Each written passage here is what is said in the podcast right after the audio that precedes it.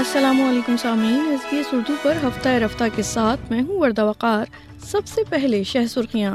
Australia پر green house gases کے اخراج کو کم کرنے کے لیے دباؤ ہے، جبکہ موسمیاتی سربراہی اجلاس طلب کر لیا گیا ہے۔ اقوام متحدہ کی جانب سے غزہ میں موجود جنگ بندی میں توسیع کے لیے جاری مذاکرات کا خیر مقدم۔ وفاقی حکومت نے تصدیق کی ہے کہ امیگریشن حراست سے رہائی کے بعد لاپتہ شخص سے رابطہ ہو گیا ہے۔ اور اب خبریں تفصیل کے ساتھ۔ آسٹریلیا پر دباؤ ہے کہ وہ یہ ظاہر کرے کہ گرین ہاؤس گیسز کے اخراج کو کم کرنے کے لیے اپنی ہر ممکن کوشش کر رہا ہے، جبکہ دوسری جانب عالمی رہنما دبئی میں ماحولیات سے متعلق اہم مذاکرات کے لیے جمع ہوئے ہیں۔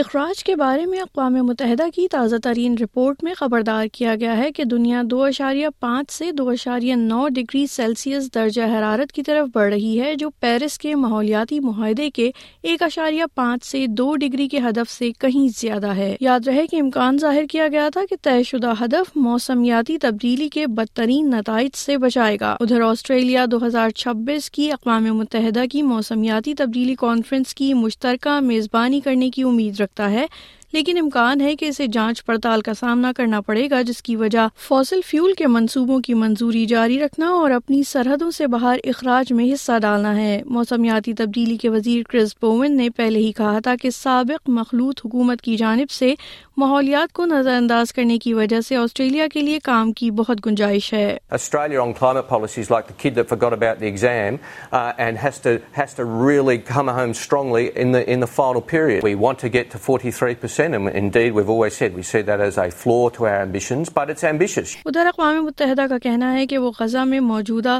جنگ بندی میں توسیع کے لیے جاری مذاکرات کا پرزور خیر مقدم کرتے ہیں۔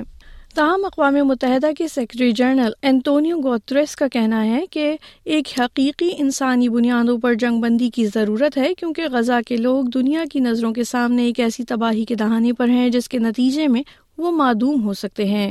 اقوام متحدہ کی سلامتی کونسل کی جانب سے ان تبصروں کی فلسطینی وزیر خارجہ ریاض المالکی کی جانب سے حمایت کی گئی ہے، جنہوں نے اجلاس میں کہا کہ فلسطینی عوام کو اپنے وجود سے متعلق خطرہ ہے اور ان کی موروثیت قابل احترام ہے، جبکہ اقوام متحدہ میں اسرائیل کے سفیر گلاد اردان کا کہنا ہے کہ یہ اتنا آسان نہیں ہے۔ Colleagues, humanitarian aid is very, very important. But more food, water and medical supplies will not bring us closer to a solution. Hamas doesn't care about the people in Gaza. All they are interested in is implementing Hitler's final solution. And nothing can change a genocidal ideology. It must be uprooted and eradicated.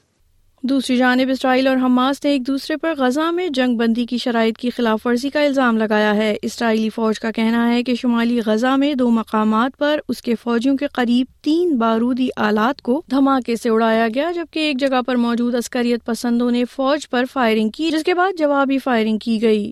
دوسری جانب Hamas نے جواب میں اسرائیل پر الزام عائد کیا ہے کہ وہ تفصیلات فراہم کیے بغیر اپنے جنگجوؤں کی طرف سے جوابی کارروائی کے نام پر جنگ بندی کی صریح خلاف ورزی کا ارتکاب کر رہا ہے۔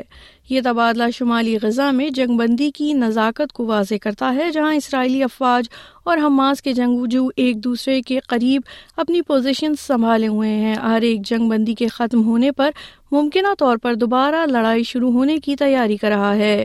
حزب اختلاف رہنما پیٹر ڈٹن نے وزیر اعظم اینتھونی البنیزی پر الزام عائد کیا تھا کہ جاپان سے دور بین الاقوامی پانیوں میں پیش آنے والے واقعے کا دورہ چین کے دوران ذکر نہیں کیا گیا، جس کا جواب وزیر اعظم اینتھونی البنیزی نے دیا ہے۔ یاد رہے مذکورہ واقعہ 18 نومبر کو پیش آیا تھا، جب آسٹریلین بحریہ کے 2 ارکان ایک آسٹریلین فریگریٹ کے پیروپرل سے ماہی گیری کی جال صاف کرنے کی کوشش کر رہے تھے اور قریب آنے والے چینی جنگی جہاز کے سونار پلس سے انہیں معمولی چوٹیں آئی تھیں۔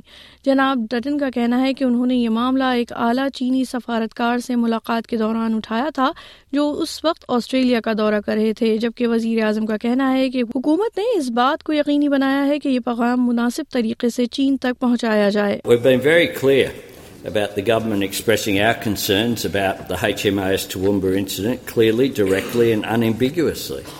The event was unsafe and unprofessional, and we communicated that very directly in a calm and consistent way. Internet معذوری کا شکار نوجوانوں کے لیے تخلیقی صلاحیتوں اور رابطے کی آماج کا بن گیا ہے، باوجود اس کے کہ گروپ میں ہفتہ وار آن لائن بدسلوکی کے سامنا کرنے کا امکان تقریباً دگنا ہو گیا ہے۔ ایسٹ سیفٹی کمشنر کی جانب سے جاری کردہ نتائج سے یہ بات سامنے آئی ہے کہ معذور نوجوان لوگوں سے ملنے، مشاغل بانٹنے اور ایسے سوالات پوچھنے کے لیے جو وہ ذاتی طور پر نہیں پوچھ سکتے، اوسط سے زیادہ تعداد میں انٹرنیٹ استعمال کر رہے ہیں۔ سروے کرنے والوں میں سے تقریباً 70% کا کہنا ہے کہ جب وہ لوگوں سے آمنے سامنے ہوتے ہیں تو ان کے مقابلے میں خود کو آن لائن ہونا زیادہ آسان لگتا ہے، جبکہ 45% افراد کا موقف ہے کہ ان لوگوں سے بات کرنا جو ایک جیسی چیزیں پسند کرتے ہیں ان میں سے ایک بہترین طریقہ ہے۔ انٹرنیٹ کے بارے میں e safety commissioner Julie Inman Grant کا کہنا ہے کہ آن لائن دنیا معذوری کا شکار نوجوانوں کے لیے خود کو تصدیق کرنے والے تجربات کا ایک ناقابل یقین گیٹ وے ہے، جو کہ چند نسلوں پہلے ناقابل تصور تھا۔ وفاقی حکومت نے تصدیق کی ہے کہ اس نے ایک ایسے قیدی سے رابطہ کر لیا ہے جو امیگریشن حراست سے رہائی کے بعد لاپتہ ہو گیا تھا۔ اس گمشدگی نے ہائی کورٹ کی جانب سے غیر معینہ مدت تک حراست کو غیر قانونی قرار دینے کے فیصلے پر مناسب حکومتی رد عمل کے حوالے سے البنیزی حکومت اور حزب اختلاف کے درمیان لفظی جنگ چھیڑ دی ہے۔ حکومت نے فوری طور پر ایسے بل پیش کیے ہیں جن کی انہیں امید ہے کہ وہ کرسمس سے پہلے منظور ہو جائیں گے، جس کے بعد رہائی پانے والوں میں سے کچھ کو دوبارہ حراست میں بھیج دیا جائے گا۔ انسانی حقوق کے گروہوں کی طرف سے اس کی مذمت کی گئی ہے۔ وکیل ڈیوڈ مین نے دلیل دی ہے کہ حکومت اپنا سبق نہیں سیکھ رہی۔ This appears to be another frantic attempt without proper scrutiny to rush through laws which may well seek to circumvent that ruling of the court in relation to what is constitutional and lawful in this country when it comes to the right to liberty. تقریباً ایک دہائی میں Australia کے صنفی تنخواہ کے فرق میں ایک سال کی سب سے بڑی کمی کے باوجود خواتین اب بھی اپنے مرد ساتھیوں کے مقابلے میں کم اجرت حاصل کر رہی ہیں۔ کام کی جگہ کی صنفی مساوات کی ایجنسی کی طرف سے ایک سالانہ اپ ڈیٹ اس بات کی تصدیق کرتی ہے کہ اس سال صنفی تنخواہ کا فرق کم ہو کر 21.7% ہو گیا ہے، جو سال 2022 میں 22.8% سے کہیں کم ہے، جس کی وجہ بڑی حد تک سینئر انتظامی کرداروں میں خواتین کے تناسب میں اضافہ ہے۔ لیکن محترمہ وولٹریچ کہتی ہیں کہ اب بھی کم تنخواہ حاصل کرنے والے کوارٹرز میں خواتین مردوں کے مقابلے میں تقریباً 50% زیادہ ہیں، اور زیادہ سے زیادہ اجرت حاصل کرنے والوں میں خواتین کے مقابلے میں مردوں کی تعداد دگنی ہے۔ وہ کہتی ہیں کہ آسٹریلیا اس بات کو تسلیم نہیں کر سکتا کہ یہ رجحان جاری رہے گا، ساتھ ہی انہوں نے اس خلا کو دور کرنے کے لیے مزید کارروائی کرنے پر زور دیا ہے۔ سامعین، آپ سن رہے تھے SBS اردو پر ہفتہ رفتہ، اور میں ہوں وردہ وقار۔